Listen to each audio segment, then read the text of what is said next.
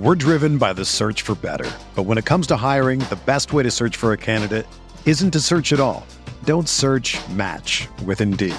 Indeed is your matching and hiring platform with over 350 million global monthly visitors, according to Indeed data, and a matching engine that helps you find quality candidates fast. Ditch the busy work. Use Indeed for scheduling, screening, and messaging so you can connect with candidates faster. Leveraging over 140 million qualifications and preferences every day, Indeed's matching engine is constantly learning from your preferences. So the more you use Indeed, the better it gets. Join more than 3.5 million businesses worldwide that use Indeed to hire great talent fast. And listeners of this show will get a $75 sponsored job credit to get your jobs more visibility at Indeed.com/Blue Wire. Just go to Indeed.com/Blue Wire right now and support our show by saying that you heard about Indeed on this podcast. That's Indeed.com/Blue Wire. Terms and conditions apply. Need to hire? You need Indeed.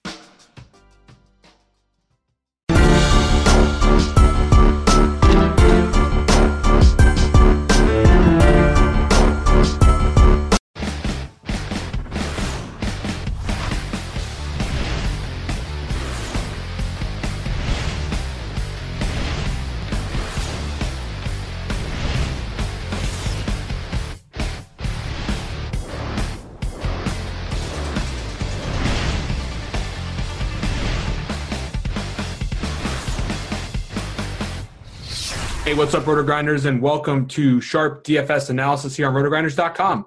My name is Chris Cimino. It's Black Friday. It's week number 12 in the NFL, and we are taking a look at the action on this weekend's slate from a Vegas and advanced analytics standpoint. And joining me to go over this information, we've got two of the very sharpest guys in the business. First, let's go to Warren Sharp of Sharp DFS Analysis and SharpFootballStats.com. Warren, what's happening? Hey, what's going on, guys? Hope everybody had a great and safe Thanksgiving, and looking forward to what Week 12 has in store for us.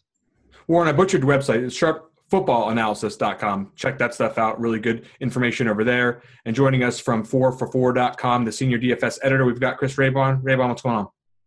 What's up, man? Happy Thanksgiving to everybody. Let's get right into this, man. Yeah, man. You know, we had some action yesterday. A little unusual week when it comes to that every year on Thanksgiving. Also unusual is the idea of taking a look at all this information we have on teams from a season-long perspective and trying to figure out how much of this information is still valid, because this week one seems like it was like a year ago at this point in time. We don't necessarily want to look at everything in a macro standpoint necessarily, Warren, because quite frankly, everything we've seen from the beginning of the season might not apply to our analysis of the games coming up in week number 12. So let's talk about that, macro versus micro. How much of the information are you looking at that's available from the start of the season? Are you hedging that in the last couple of weeks? Like, what is the best way to look at this information so that we can try to predict the flow of these games and the totals of these games? Yeah, I think it's an important time of the year to think about stuff like this. More so even like the next couple of weeks, but it's still important at this stage in the season right after Thanksgiving as well. Many of the teams now have officially or will in the next week or two officially be eliminated from postseason contention. I'm sure we'll talk about some other angles that we can capitalize on from that perspective. But, getting a sense as to what these teams are doing and how they're trending of late as opposed to, what they did the first month of the season. Because inevitably you have coaching strategies that change or get modified. You have player injuries that are going to impact the way that a defense or an offense can be even assembled on the football field, let alone execute things. So you have to take that into consideration. And so while I still will look at year-to-date matchups, this unit versus that unit, and I'll have my, special tables and things that I've built to easily study, year-long data. I've also built up at Sharp Football Stats a couple of trending models where we look at, the user can define by a scroll bar what weeks they want to look at, and it will show you literally like what a team's success rate is for passes in the last 3 weeks versus the entire season. You could do the last 4 weeks, the last 5 weeks, but however you want to set that trending up. It looks at passing success, rushing success, explosive passing, and explosive rushing. I also have another visualization that I built up there that looks at weekly performance and trend lines, where it literally shows you both from an offense and a defense perspective, what a team is doing in terms of a weekly success rate from passing, rushing, explosive passing, explosive rushing. And then you can compare that to the defense that they're going to face, or look at the team itself, offense and defense, to get a better understanding of how this team currently is trending and faring. I think all of those things, though, the one caveat I'll mention with regard to studying and focusing a lot on trending is you have to understand strength of schedule. And that's why I think it's very important to cross-reference the information that you're getting out of the out of the trending numbers with what their schedule is that they've played the last few weeks compared to the earlier part in the season. And there's different tools up at the site that I've built that will allow you to do that as well. But regardless of what site you're on, I think even if it's your own, you're coming up with your own numbers from your own Excel spreadsheets or something, you have to understand that when you're reducing the sample size, it's one thing. The NFL has a sample size problem to begin with. There's only 16 regular season games, and we've broke down tons of analysis and had great weeks back in weeks 3 and 4 and 5, and we were only had like 2 to 3 weeks of actual game data to start to process. You could still take things away from that, but you absolutely must start to account for strength of schedule when you're looking at what the trending couple of weeks has done compared to the full season.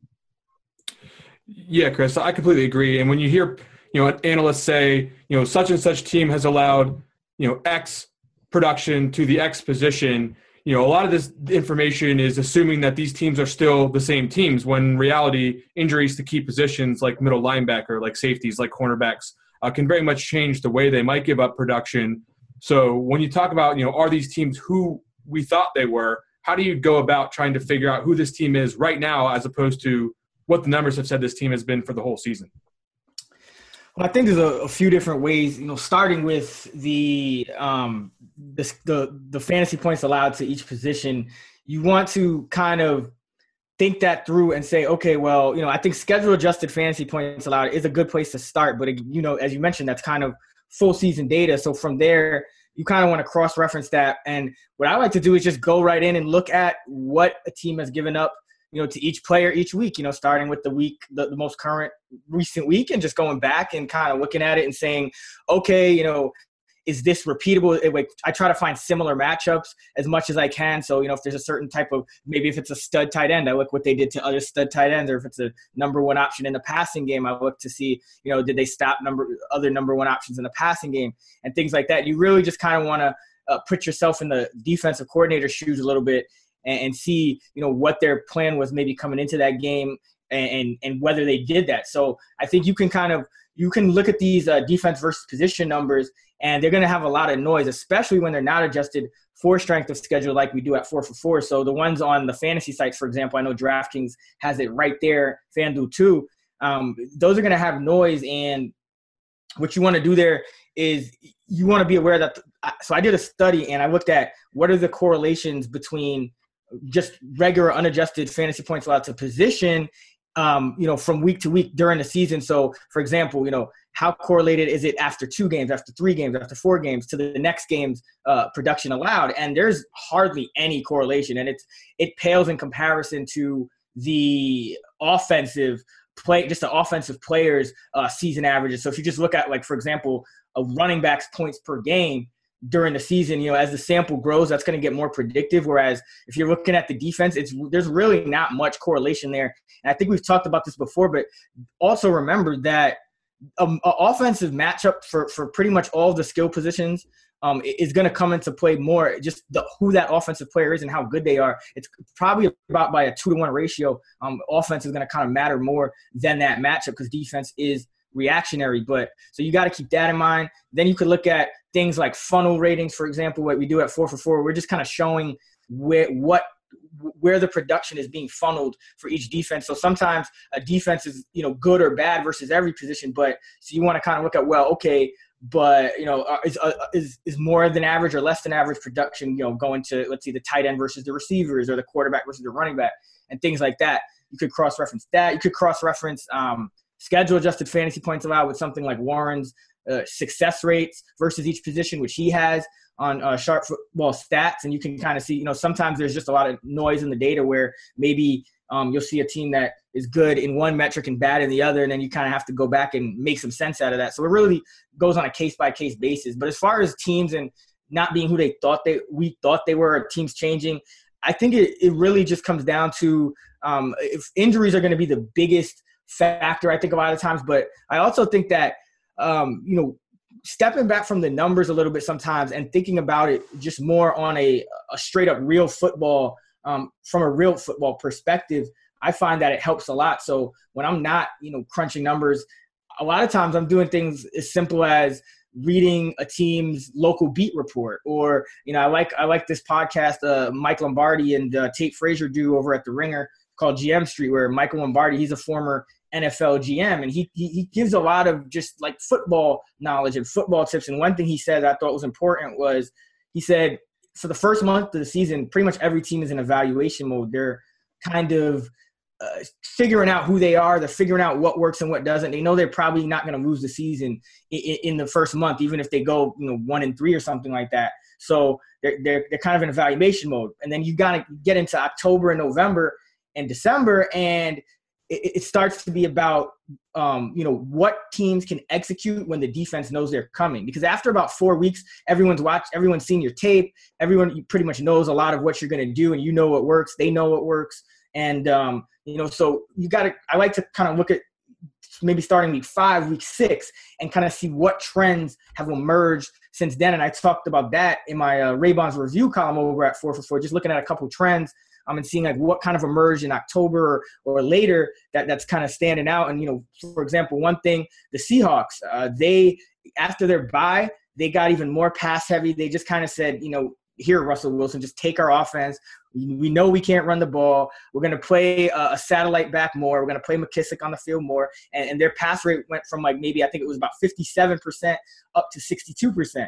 Then you have a team like the Chiefs, who for the first month of the season, you know, teams were playing a lot of man coverage against them. Andy Reid knew exactly how to beat man coverage. He had all these pre-snap motions, and Tyreek Hill just a lot of deception, and that was screwing with defenses' man coverage schemes. So I believe it was 6 or 7. Whenever they play Pittsburgh, Pittsburgh is a very zone-heavy team, just natural. I think they play about 90% zone, no matter who they're facing. So Pittsburgh plays zone all game, shuts down Kansas City's offense, and every team but the Raiders really, because their defense is abysmal, has been able to use that as a blueprint to stop the Chiefs. So, you know, that was kind of a big thing, and Travis Kelce even came out and admitted it. I think it was last week. He said, we can't beat cover 2 until we beat that cover 2.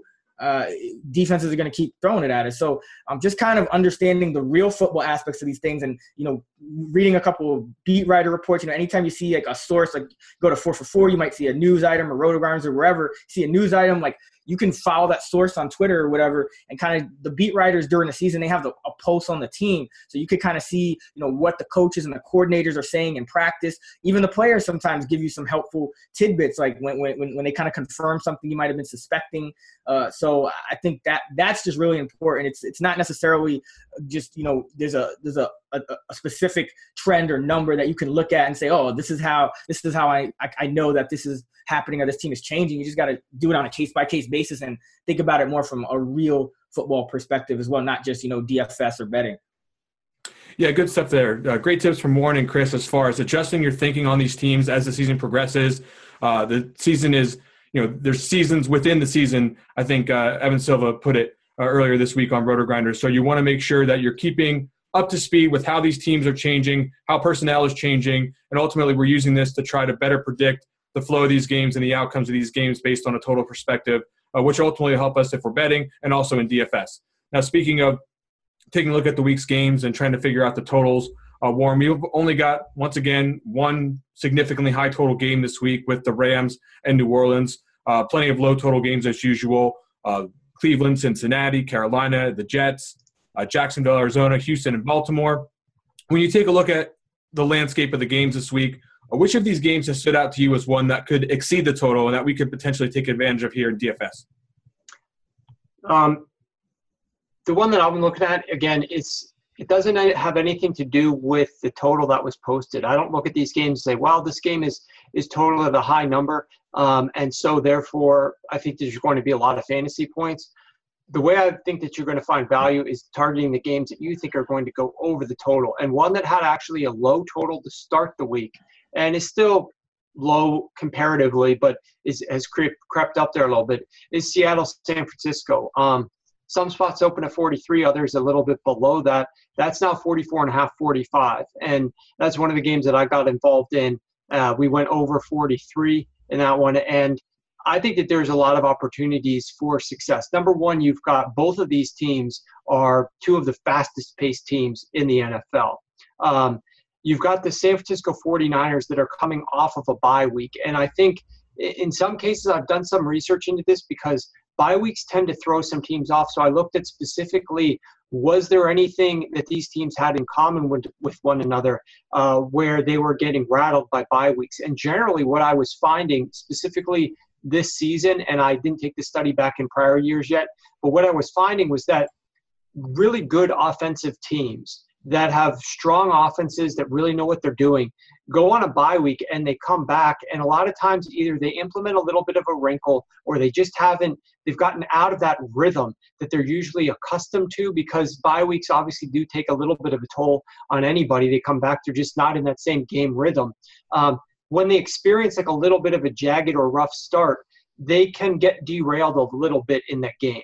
But what I found is that teams with mediocre to poor offenses in general that go on bye weeks don't really suffer the same impediments coming out of those bye weeks because they're already accustomed to having issues. And what they might have done during the bye week is worked on some things that are really going to make a difference. Like a really good offense isn't going to be like, well, we've got to overhaul this and really focus on getting it to this guy instead. Good teams aren't doing anything like that. They're just like, okay, more of the same, let's keep it going. But the bad teams are really trying to overhaul things, and it sometimes catches the other team off guard a little bit. So I don't think we're going to run into any type of issues with the San Francisco 49ers like we would have some other teams. Now, granted, this team has only put up 10 points in 3 of their last 4 games before they had a nice 31-point performance against the Giants last week. But it is a team that could be a little bit more erratic, but I like the fact that they had that bye week. It gives the quarterback extra time. Remember, he was not the starter to start the season. He gets a full week of getting more, extra time to think about and study the offense mentally. And then, of course, the practice this past week. Now, personally, I would be looking to get Garoppolo in there if I was running the 49ers. I know that they say C.J. Beathard has earned this and that sort of thing, but, let's be realistic here for a second. C.J. Beathard is not the future of this team, having just traded high picks to get Jimmy Garoppolo. He is the future, and you're going up against a Seattle defense that's really beaten up. Completely torn up. Yes, the Atlanta Falcons have a good offense, and yes, they were able to have a ton of success last week, scoring 34 points and winning up in Seattle. But you'd be hard-pressed to tell me that Jimmy Garoppolo wouldn't have a lot of success throwing the ball to the secondary. One of the surprising things about the Seahawks defense is their inability to get pressure on the quarterback. They basically rank league average. They have not been doing a very good job at pressuring the opposing quarterback.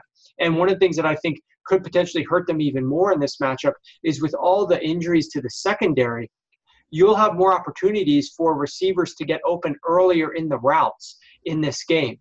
You don't have Sherman playing tight press coverage, and you don't have the threat of Cam Chancellor coming up, and there's just worse talent in that secondary who can't play quite as well in terms of coverage. So I think you're going to have routes that are going to open up even faster for the quarterback to get the ball out of his hands. But regardless of discussing things that aren't happening, which is Jimmy Garoppolo, I still think that Beathard is going to be able to have a lot of success in this matchup. And then we haven't even discussed, the other side of the ball, who's really going to be pulling the cart in this game, and that's the Seattle Seahawks. They're favored on the road by basically 6.5 to 7 points here.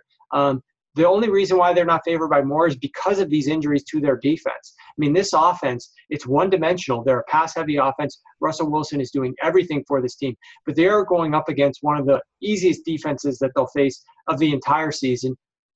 The 49ers themselves have been ravaged by injuries. A guy that Chris Raybon has mentioned a few times, Jaquiski Tart, he is obviously not there. That's opened up things for the opposing tight end. We've seen how much Jimmy Graham has gotten involved as a tight end with the Seahawks the last several weeks, particularly inside of the red zone, a massive threat for them to walk away with sevens as opposed to threes, thanks to their involving Jimmy Graham down in that part of the field and scheming more of the offense for him. I just think that we're going to see a little bit more of an open game. And the great thing about this one is if you're the San Francisco 49ers and you have lost that game and you are now 0-10, let's say, and you're heading into this game off your bye week, what I would be expecting for a team who does not want to go 0-16 is a really conservative effort not to lose this game and to come out a little bit more strategic, try to play really good defense, and then when you get down, obviously you get forced into something. Here, they don't have that burden, that millstone around their neck of, well, we could go 0-16, we've really got to make sure we win this game. They can come out and just run Kyle Shanahan's offense and have fun, open things up, try to impress the home crowd. I don't think that there's anything that threat of going 0-16 is now gone for this team, and I don't see any reason why they're not going to play a little bit more open and, effectively on offense without that concern. So I think both sides of the ball have some opportunities here. I don't think this is necessarily isolated to, only playing your Seattle Seahawks. You used to have to do that when Seattle was playing the 49ers and Seattle had that imposing defense. But I'm thinking that this defense is not all that imposing. And if you can find some lower priced guys from the 49ers, considering they're going to be running a faster-paced offense and Seattle's going to be passing the ball a lot themselves, that's going to be able to open up some production for the 49ers. Yeah, Doug Baldwin, Jimmy Graham, even Russell Wilson to some extent, a little bit more expensive and pricey on the DFS sites. So if you are going to correlate this game and come back with some 49ers, it could make it a little bit easier on the rest of your roster. Good stuff there on that game. Do like that game myself, Chris. When you take a look at a game that you think the total might be off on, where else are you looking in the National Football League? Yeah, I think this Tennessee-Indianapolis game, it features two bad defenses, and I think the total could definitely go over there. I know that Rashard Matthews is looking a little iffy for the Tennessee Titans, but the Titans don't really necessarily rely on any one player, especially a guy like Rashard Matthews. They can just they have Corey Davis now. They can kind of just throw Eric Decker on the other side and put Taywan Taylor in the slot. They've been going heavier with Delanie Walker and Jonnu Smith. So they have two good tight ends that they can kind of throw out there. They're a deep offense, and this Indianapolis defense still not very good. They're the only team defense, I believe, in the league. If you check SharpFootballStats.com, actually, they're the only defense in the league that's allowing at least 7.5 yards per attempt to running backs, wide receivers, and tight ends. They allow 8.3 yards per attempt on the season. That's most in the National Football League. So I think, this is one of those situations where when you're trying to find those that value and those totals that are going to go over in kind of, weird places, then you kind of want to look at games with teams with two bad defenses, because what that's going to do is, that could kind of create some correlation there where if one team kind of gets out to scoring, the other team is more likely to come back and force it into a shootout. Sometimes it happens with good offenses, but it can also happen with good defense. Bad defenses. And on the other side of the ball, I mean, this Tennessee defense isn't very good either. We saw what Pittsburgh did to them. Indianapolis at home, T.Y. Hilton much better splits at home in the dome. He's probably going to see a lot of Adoree Jackson. So, that's a matchup I think he can win. And, you're going to have Jack Doyle here. He's always going to be that underneath target. We saw Chester Rogers kind of come alive a little bit in the last game, taking over for Kamar Aiken. That's allowed T.Y. Hilton to get into the slot more, which is also going to help him kind of avoid some coverages and get open a little bit more, I think, because he's going to be able to move around a bit more. He was playing a lot more on the outside earlier in the season, which he wasn't doing as much of last year when he had that big year. So I just think both offenses, are in pretty decent spots here. And you have a situation where we talked about this before, but aside from Hilton, all the players involved in this game are pretty inexpensive. So you can really kind of leverage that, create some game stacks and some correlations there, and you're not really burning through a big portion of your salary cap. Yeah, it looks like Indianapolis not very good at preventing explosive plays. I think there could be some ways you could take advantage of that on the Tennessee side of the ball here. A game that I think we could look to from multiple angles here. So all in all, two good games for us to be targeting where the games could go over the total. Now, as far as big favorites, maybe favorites that we don't think should be favorites, Warren? Is there anyone that you've taken a look at on this week's schedule where we could be potentially looking at something that's off about the spread? Well, I know that Chris is going to dig into a little bit more detail on this one, so I'll just kind of just touch on it really briefly. I just think it's a really bad matchup for the Arizona Cardinals here. Arizona wants to try to run the football, and this Jacksonville run defense has gotten tremendously better the last several games after making the trade with Buffalo. They're just a much better run-stopping unit, and I think that that's going to cause a ton of problems for the Arizona Cardinals rushing offense here. And then, you know, Arizona passing into this defense. Look, I just think that they're going to struggle from that perspective as well. And I don't know John Brown's status or not, but I think that they're going to have some trouble doing that. Obviously, Larry Fitzgerald is their number one target, and they throw the ball to him a ton. But I think then you look at the flip side, you know, Jacksonville can have some success offensively here. I think that they have the opportunity to be balanced, and we've seen what the Arizona Cardinals, since they've had some injuries to their secondary, what they've given up offensively, you know, in terms of production to the wide receivers. This was a team that just last week made, you know, the Houston Texans look tremendous. I mean, I've been talking for a while now about how bad this Houston Texans offense is, and you know, they lost Tyvon Branch. They allowed Tom Savage 69% completions, 55% success rate, and a 97 passer rating. I mean, those are horrendous statistics to allow to Tom Savage. I don't care where the game is being played. And there's no doubt about it, to me, Blake Bortles is much better than Tom Savage, and that's saying something. I think that with the balance that Jacksonville's going to have offensively, they should be able to do enough on offense. And then with the defense playing against some of the strengths of what the Arizona Cardinals want to do, and people just need to keep in mind, this is why we talk about, you know, trending performance. Marcell Darius coming there and really creating such a better situation on the ground for their run defense. If you look at full season stats, you're going to think that, you know, the Jaguars probably going to give up some production to Adrian Peterson. But if you look at the trending performance with Marcell Darius in there, that's when you're going to realize, hey, that's not actually a good matchup for the Arizona Cardinals to attack. So let's toss it over, I guess, Chris, and see what else he has to say on this game. But I think it's just a matchup problem for the Arizona Cardinals here. Yeah, Chris, so what about here? We got, you know, Ramsey looks like he's not going to play per his words. Looks like Marquise Lee might be out for the Jaguars, but, you know, we could say the same thing about the Arizona side of the ball. You know, John Brown probably going to miss the game, certainly missing their starting quarterback. Lots of issues over there on the Arizona side too. How do you see this matchup, and why do you think that this game is still going to be off? I just think, you know, as Warren alluded to, the Jaguars, I mean, they're every position on defense, save for maybe that cornerback spot, without Ramsey, but, you know, everywhere on their, like, it's not even about their cornerback. It's about their front seven. And Arizona's front offensive line is very, very poor.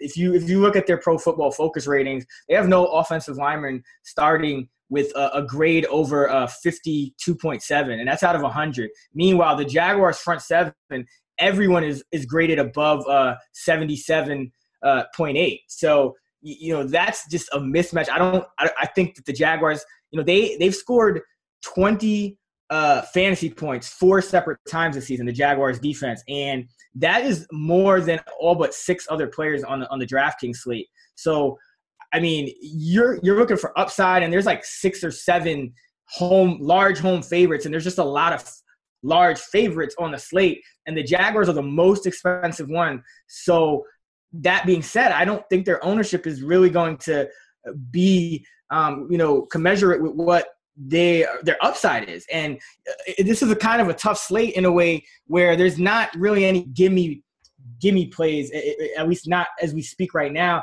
where they're just, you know, guaranteed to hit value at a real low price. So, I mean, yeah, the Jaguars are 41 on DraftKings, for example, but they have that 20-point upside that there's not, you know, out of all the players in that salary range, the Jags D might have be the most likely to hit 20 points than any of, you know, the other players you might find at even a position like receiver or running back or something like that. So I really think that you got to give consideration even though they're the most expensive defense and it's kind of a tight slate.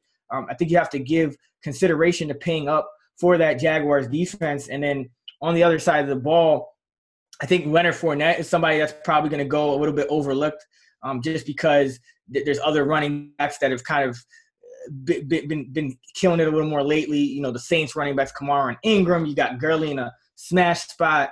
And you got Kareem Hunt in a really good matchup. I think people are still going to want to attack that as well. And so I don't really hear too many people talking about Fournette right now, but I think stacking him with the Jags defense is quite interesting. You probably get him at pretty low ownership compared to the other stud backs. And then you mentioned Marquise Lee being banged up, and D.D. Westbrook came back last week, preseason leader in receiving yards, and a player who dropped in the draft mostly due to off-field concerns, but they said he had first, second-round talent.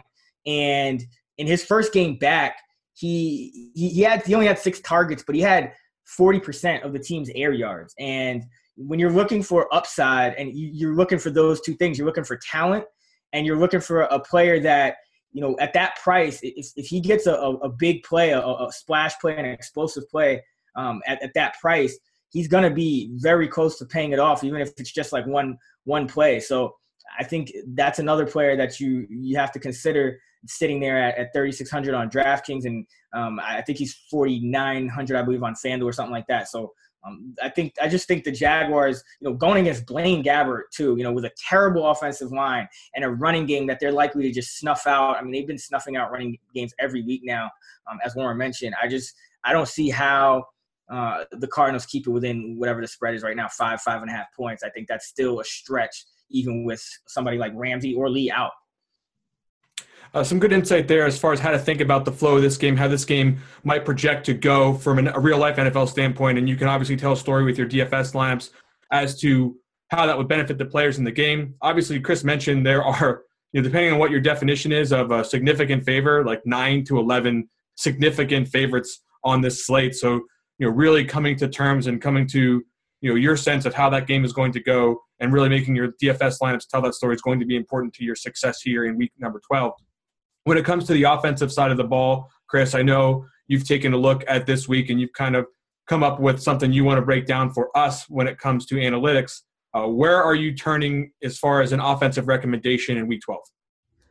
I think you really have to look at Cooper Kupp, the slot receiver, rookie slot receiver for the Los Angeles Rams, going up against the New Orleans Saints defense in a game with the highest over-under of the week. And there's a couple of reasons for that. And the first is that Jared Goff's most trusted target, Robert Woods, is going to miss this game with a shoulder injury. Coming out of the bye, they played 3 games. In the first game out of the bye, they had that smash against the Giants. Robert Woods scores 2 touchdowns. And then the 2 games after that, Robert Woods has his 2 most highly targeted games of the year. He's in double-digit targets in both of those games. So in the 3 games after the bye, Robert Woods, 27% of Jared Goff's targets, and he's the team leader on the year as well, but 27%, over a quarter of his targets over those last 3 games, that's going to be out. And I was tweeting about this a little earlier today, but Greg Cosell of NFL Films, he watches the All 22 and really, really dives deep and kind of breaks it down. He kind of relayed a little tidbit that, you know, he was actually talking about Sammy Watkins running wide open and Jared Goff not throwing him the ball. But what I found interesting about that was he said it was because Goff, the way the Rams line up, Sammy Watkins is the ex-ISO receiver, so he's isolated on the weak side of the formation. And then there's usually, you know, Woods, it used to be, and then Kupp in the slot, and then a tight end. And Goff would have kind of a 3-man read to that side, and that would kind of be his progression on every play. And I think Robert Woods was benefiting from that the most. But now you have a situation where Robert Woods is out. I think you're going to see Cooper Kupp kind of benefit from that. You know, he's going to kind of be Goff's first read on a lot of these plays. And, you know, Cooper Kupp he's already had a lot of success this season. He should have a good matchup in the slot. The Saints usually play a safety, Kenny Vaccaro, in the slot in coverage. He's actually ranked 109th of all safeties in PFF's coverage grades. He has struggled in coverage for most of this season. So, you know, there's in a game that has a really high potential of shooting out. I mean, it's a 50-plus spread, close spread. It's under 3 points as we are recording this. There's just a lot to like about Cup. I think he could kind of be that target monster from the slot and put up a lot of volume. And he also has touchdown upside, even though he's like a slot receiver. You don't really think of slot receivers in that way. Cooper Kupp, in terms of red zone targets, is actually fourth in the league with 16 red zone targets, 31% of Los Angeles's red zone target market share. So really a lot to like about Kupp, and it's tough to imagine him really not having a good enough game to pay off his salary, which is very affordable on both of the main sites. Yeah, that whole offense in general is going to be in a pretty good situation in this game, and Kupp's certainly going to be one that stands to benefit from both the injury situation on his side of the ball and also the opponent's side of the ball. Looking pretty good for Kupp here. Warren, when you take a look at someone from an advanced analytics standpoint you think might benefit in week number 12, where have you landed? I've landed on a guy that we kind of just discussed in the game that Chris was talking about before, but this is like a audible that I'm calling here. Not talking about the guy that I was planning on discussing. Instead, I'm going to talk about Corey Davis, because if Rashard Matthews is indeed out, and he apparently hurt himself on practice yesterday, did not practice today, that's a horrible sign heading forward towards a game in a couple of days. So I think it's probably unlikely. Now, if he goes, this analysis completely changes. But if he does not go, I think Corey Davis is in a massively great spot here. One of the things that I like to look at is recent performance. Not just recent performance, but who have you been doing this recent performance against? And if we look at what Corey Davis has been doing in terms of his last few games, 5, 10, and then 7 targets the last 3 weeks. Now, his reception totals haven't been high. There's been near touchdowns that he fumbled out by hitting the pylon, and just barely going over the goal line without carrying the football in. But if you look at who they played, like the explosive pass defenses, they're literally have just played, I mean, the entire AFC North in 4 consecutive weeks with a bye week in between. They played the Browns, the Ravens, the Bengals, and the Steelers. Now, the Ravens, Bengals, and Steelers rank 14th, 8th, and 10th in explosive pass defense. They just don't allow very many explosive passes against them. And the Indianapolis Colts, they get to play them in a dome. All those games obviously have been outdoors. Last week they just played up in Pittsburgh at night. They get to play in a dome in a day game against the Indianapolis Colts, who rank dead last in the NFL in explosive pass defense. If you look at and Chris mentioned, some benefits for the Indianapolis Colts offense here as well, and I fully agree that there's going to be points from the Indianapolis offense in this game. So it's not going to be this game where the Titans get up 20-3 and just run the rock the rest of the game. I mean, they're going to be passing the football the entire game. And if you look at specifically Rashard Matthews in his absence, we're forecasting this to occur. We don't know if it is or not. But there's basically been 2 main deep targets aside from Corey Davis for the Tennessee Titans the last 3 weeks. Rashard Matthews and Delanie Walker. If you're taking out Rashard Matthews from the mix, and obviously that's going to mean that in your number 1 and number 2 wide receiver sets, you're going to have Corey Davis and Eric Decker. We all pretty much know what Eric Decker is not going to be doing. This guy is not a deep route runner. He rarely runs deep routes. He rarely catches balls deep. The guy who's going to have a big uptick, I think, from a target rate down the field is going to be Corey Davis. Now, he's been targeted 5 times and passes 15 yards or more in the last 3 weeks. It's definitely a little bit below Rashard Matthews, who was targeted 8 times. But if he gets some of those targets, he has a ton of short targets, specifically short left, where there's some issues with the Indianapolis Colts defense. I think that there's going to be a lot of upside for him. I think the volume is certainly going to be there. He's priced, at least on FanDuel, the same rate as which Cooper Kupp is, who Chris just talked about before, benefiting from another positive situation thanks to an injury, unfortunately, for the Rams. So I think you got another situation where Tennessee Titans, they've got to win this game to stay in the hunt. After dropping that game, they could have been 7-3 through their first 10 games. They're now 6-4. They can't afford to lose this game to drop to 6-5. We know that their defense has issues. It's going to be on their offense. I think they're going to try to run the football, of course, but if you're looking at what's the easiest way to beat the Colts, it's through the air right now. I think there's going to be a lot of opportunities to pass the ball specifically to Corey Davis.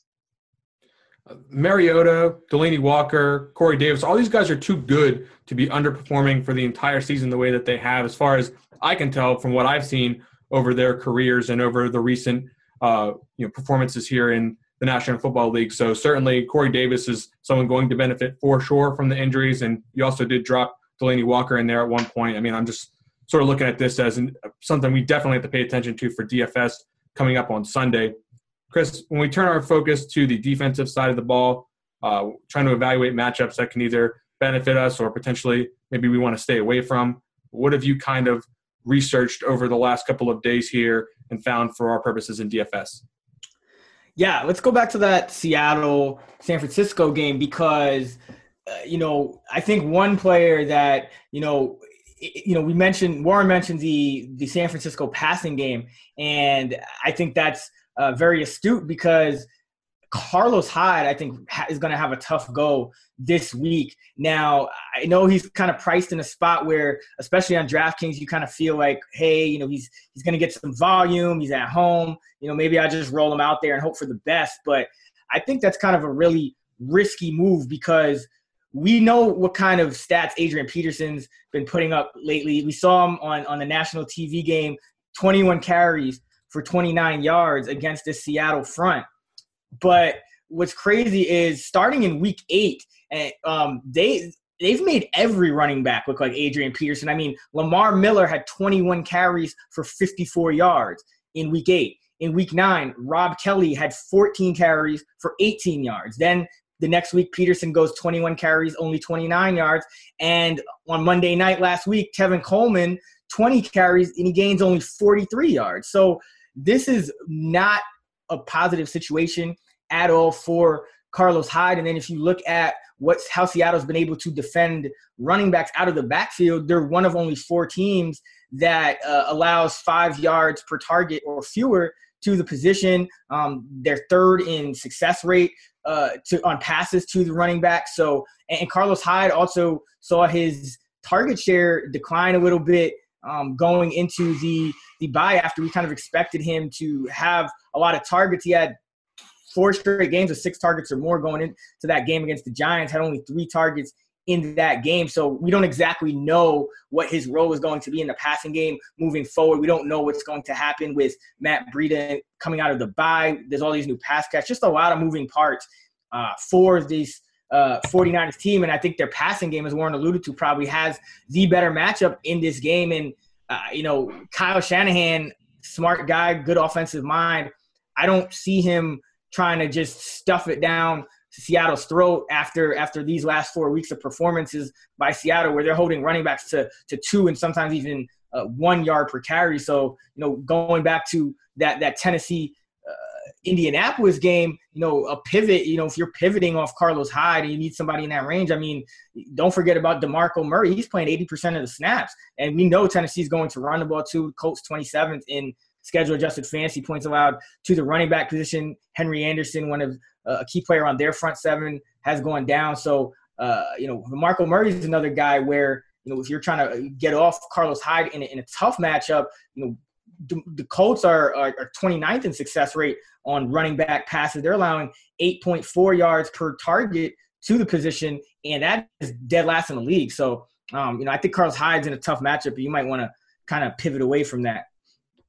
I think Carlos Hyde's price point and projectable workload on DraftKings is going to lead to him being somewhat popular as an option on that particular site, and I don't think that he'll be unpopular on FanDuel either. So if you're correct, Chris, that could be a point of potential leverage in GPP tournaments if you find a viable pivot or maybe build your construction a little bit differently than saving at that second or third running back spot as you would do there with Carlos Hyde. Warren, when you take a look at the defensive side of the ball and some analytics that could benefit us this week, anything interesting to share? Well, I'll keep this one simple. If you're looking at defenses this week, I think the Pittsburgh Steelers are interesting because if you look at who they've gone up against with bad pass protection, they really haven't faced a ton of teams this year whose pass protection has been really bad. But the Green Bay Packers pass protection has been really bad. Now, unfortunately for Green Bay, they faced two of their prior opponents were really good at getting after the quarterback as well in Baltimore last week and Chicago the week before that. But when you're taking into account, you know, how are you going to get production defensively? You want pass protection. You want a pass rush defensively. I think we're going to see that situation here. You've got Brett Hundley going on the road to play Pittsburgh. They played a couple of games at home since he's been starting for them. The lone game that they played on the road was in Chicago against a bad quarterback, against a bad offense in general. I mean, I've liked the Bears this season in terms of what they've been able to do and cover some games for me. But, you know, Mitch Trubisky and this offense certainly isn't a great offense. And if you can shut down the run game, that's going to go a long way. And Green Bay had some success doing that. But getting back to this week's game, I have a feeling like they're going to be – if you look at what Brett Hundley has done, he started against New Orleans. That was at home. Started against the Detroit Lions. That was at home. Started last week against the Baltimore Ravens. That was at home. And the only road game in his four was in Chicago. Like we said, they had a good – they got off to a small lead. They played well. Here they're 14-point underdogs. That's probably not going to happen. They're playing on the road in Pittsburgh in primetime. The Steelers, up and down team. I'm not saying take the Steelers and lay the 14 points by any stretch. What I am saying is that I think it's going to be a situation where Brett Hundley is going to have to drop back. He's going to have to pass the ball here a fair amount. He's going to give opportunities for the Pittsburgh Steelers pass rush to have some success. It's going to give opportunities for ball hawking defense to try to make some interceptions. So I just think it's a difficult matchup for the passing game of the Green Bay Packers offensively in a game where they probably will have to pass a lot in one of Brett Hundley's really true road games where they're traveling somewhere apart from like a divisional opponent and they're going to be playing in a hostile environment in prime time. So I think that there's not that any of you were going to play Brett Hundley or play some of the wide receivers necessarily, but I do think that for the defensive perspective that Pittsburgh is an intriguing play from that perspective. It looks like they're going to be under 5K on FanDuel this week, so pretty happy to get them involved in your action, especially in multi-entry tournaments here. Certainly not a really good spot here for the Green Bay Packers. Various reasons that Warren just mentioned that you might want to consider the Steelers defense. Looking at the chalk this week, Chris, we talked about a couple of these guys already. We talked about Russell Wilson in a great spot this week. I think he'll be popular on DFS sites. I think we're going to see a lot of Todd Gurley, Kareem Hunt, Julio Jones, A.J. Green. I think we'll see a little bit of that Jags defense you talked about earlier as a play that people are going to want to play. When you take a look at the chalk, you know, where have you kind of landed when it comes to Russell Wilson? How are you going to utilize him this week?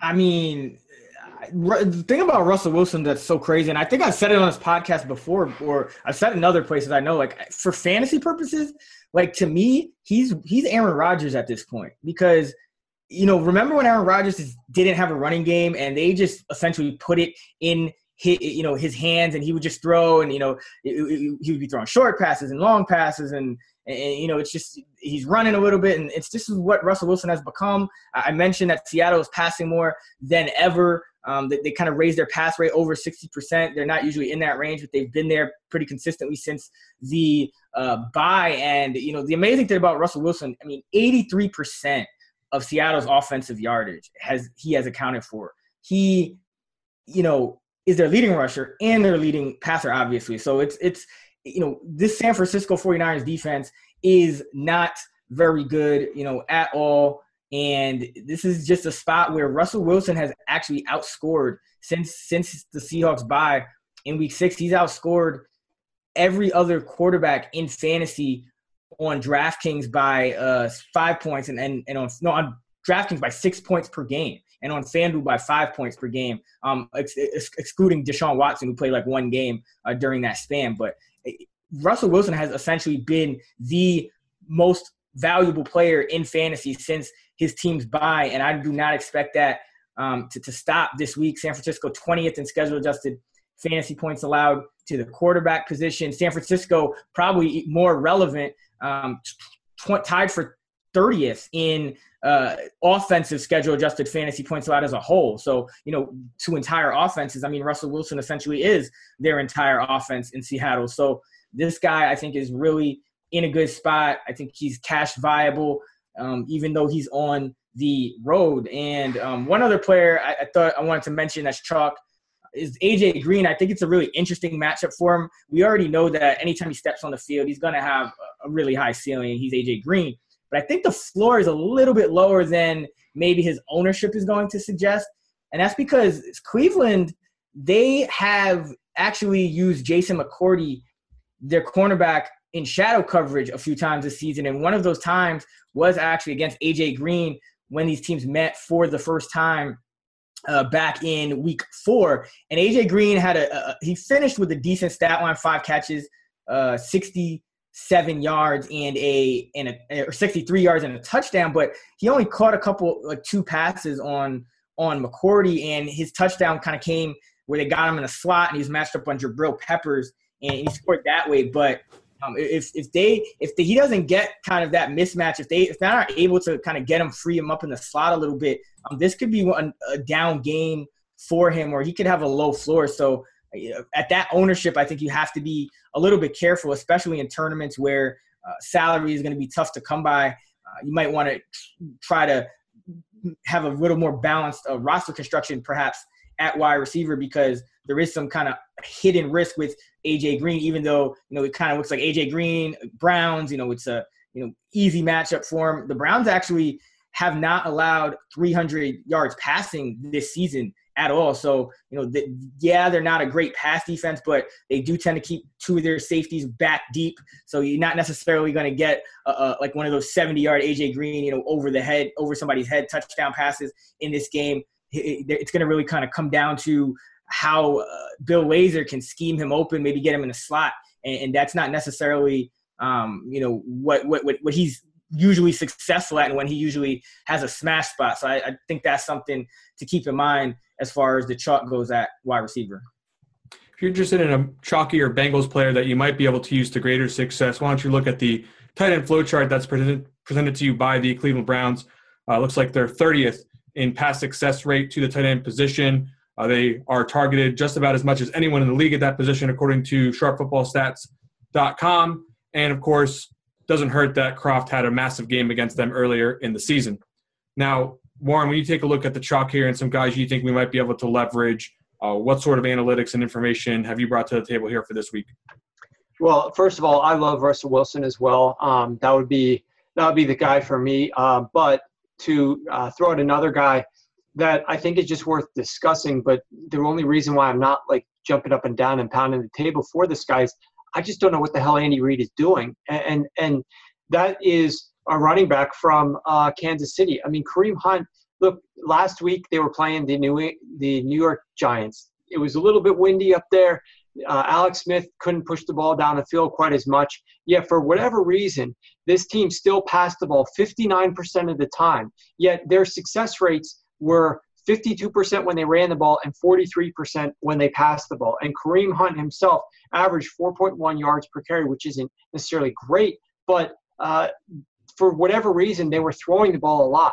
This run game, they've got all of their linemen healthy now. They were having – we talked about it, at the – not necessarily the start of the season, but within like weeks 5, 6, 7, how they were dealing with some injuries along that offensive line, and when were they going to get Dietrich Smith back? And they finally have these guys, and they're healthy, and they're playing, yet they're not running the ball very well. And I don't really know what the hell is going on with Kareem Hunt and Andy Reid and the play calling and why it's not working and what they need to do differently. But they sure as hell need to do something differently. And this is the week where you're playing at home, you're playing against the Buffalo Bills. You're favored by like 9.5 to 10 points in this game.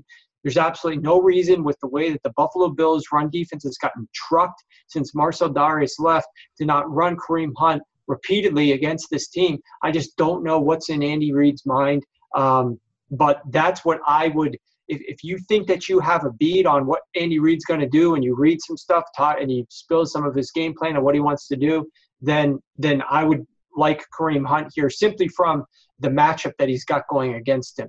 But the productivity of recent weeks, as well as the usage rate in recent weeks, has certainly not made me too enthusiastic about him at this point moving forward. But if there was a week where they're going to get him back on track, this would be the one. So we'll see. Russell Wilson's the guy who I think is kind of a really high floor dominant play this week.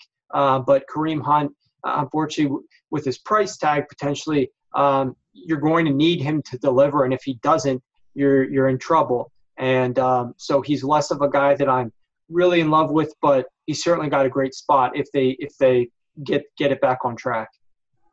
Yeah, a lot of people might be a little bit concerned about his performance last week when he was the mega chalk, and this week he'll be not close to the mega chalk for that particular reason, but I still think that his situation is perhaps even slightly better than it was last week when it comes to matchup, and I certainly think that people should be taking him to some degree in this week. It is tough. Pricing is tight on DFS sites, so if you're looking for a way to capitalize on that, Kareem Hunt, I think, is an excellent play. When it comes to guys that people aren't going to be talking about, Chris, and I know there's going to be more than a few this week. Like I said, pricing is tight, and there's going to be some guys that might be pretty good plays that aren't going to get that highly owned. Where have you kind of landed this week in that regard?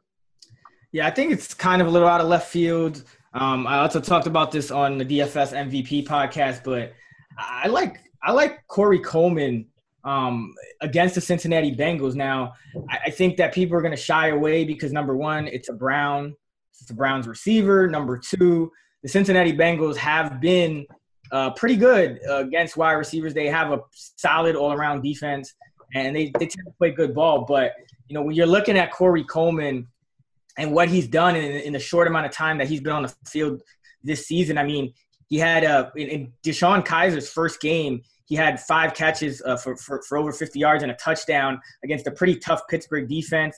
Then he kind of had a really rough game. The next game, only like 1 catch on 7 targets. But then he comes back last week against the best secondary and the best defense, I would say, in the league this season. And he gets 11 targets and catches 6 balls for 80 yards. And I thought that was impressive. And what's even more impressive about that is that he had 50%, half of the team's air yards. And again, you know, when you're in this kind of range of wide receivers, that low end salary range, if you can't get to a guaranteed kind of, or a higher floor volume guy, like maybe a Cooper Kupp, then what you're really looking for is an explosive guy. You know, when you find these wide receivers, it's like a Kenny Stills, you know, last week, where, you know, you don't always know what he's going to do target-wise, but what you do know is that his targets are going to come down the field when they do come. We know Hugh Jackson wants DeShone Kiser to throw down the field, and these are the kind of receivers I want to take chances on at that salary range. Just the guys that, you know, I don't want to have to rely on them. Now, the volume is nice. Don't get me wrong with Corey Coleman, you know, 11 targets last week. You know, they don't really have any other pass catchers of note except Duke Johnson. So I think the volume will be there each and every week. But I think you don't want to necessarily rely on a receiver to repeatedly, you know, have catch balls against a good secondary, but what you do want is, you know, have the opportunity for him to catch explosive plays. And at that price, I think you really have to give a lot of consideration to Coleman when you consider his volume and his price. Like, yes, the matchup is bad, but he also has a lot of other things working in his favor. You know, Cincinnati is a big favorite, over a touchdown favorite in this game. And we know DeShone Kiser isn't exactly shy about just forcing the ball down the field. So this could be a situation where Coleman could succeed just because of the normal volume he's getting, or he could just tack on some garbage time stats. I think there's a, you know, probably not as risky as it might seem at first glance for Corey Coleman. So I like him a lot this week. Yeah, excellent stuff there on the Browns and Corey Coleman. I'll just give a mini take here. I'm not sure exactly how far under the radar this guy is going to be, but if we're talking about nickel, Roby Coleman being out, some shorthandedness in the Rams secondary, obviously I think Michael Thomas is the guy people are going to turn to first, but it could be Ted Ginn time here in this matchup if he gets a little bit of Dominique Hatfield or something like that on the outside. You know, the Saints do move personnel around a lot, try to get interesting matchups, could get one-on-one with Ginn for a couple of big shots down the field. I do think that it would probably be wise for the Saints to try to take more of a pass-heavy approach in this game as opposed to the normal run-heavy approach that we've seen this season. I know they won't completely abandon that, and I don't expect them to be throwing it every single down, but I do think this is a situation where you could see Ted Ginn have a nice game here, and I don't think he'll be amongst the very most popular plays on the slate, albeit I don't think he'll be like 2% or anything like that. Warren, where have you landed as far as under-the-radar plays for week number 12? Well, I still like Corey Davis, definitely, but a guy that Chris actually mentioned him in passing just now, and that would be Kenny Stills. If you look at, assuming I think Jay Cutler's still in the concussion protocol, I just think he's going to have a lot of targets. Matt Moore loves to target this guy. And you look at the pass defenses that they faced the last 3 weeks, let's say for Miami, they're coming off of a bye. The pass defenses that they faced the last few weeks, Carolina is the 8th best defense against the pass. Baltimore is, I think, the number 1 or 2 best defense against the pass. In the middle there, they had Oakland, and they really got some things going offensively against Oakland. That was, I believe, a primetime Sunday night game. The New England Patriots don't have a very good pass defense. Even if you look at last week, it was bizarre what Oakland did there, how Oakland could not be more productive than 8 points. But if you look at their efficiencies and their success rates during the game, they were very successful in terms of they posted a 55% success rate during the game offensively against this Patriots defense. The problem for them came, they punted the ball twice right around the New England 40-yard line or so, just around the 40.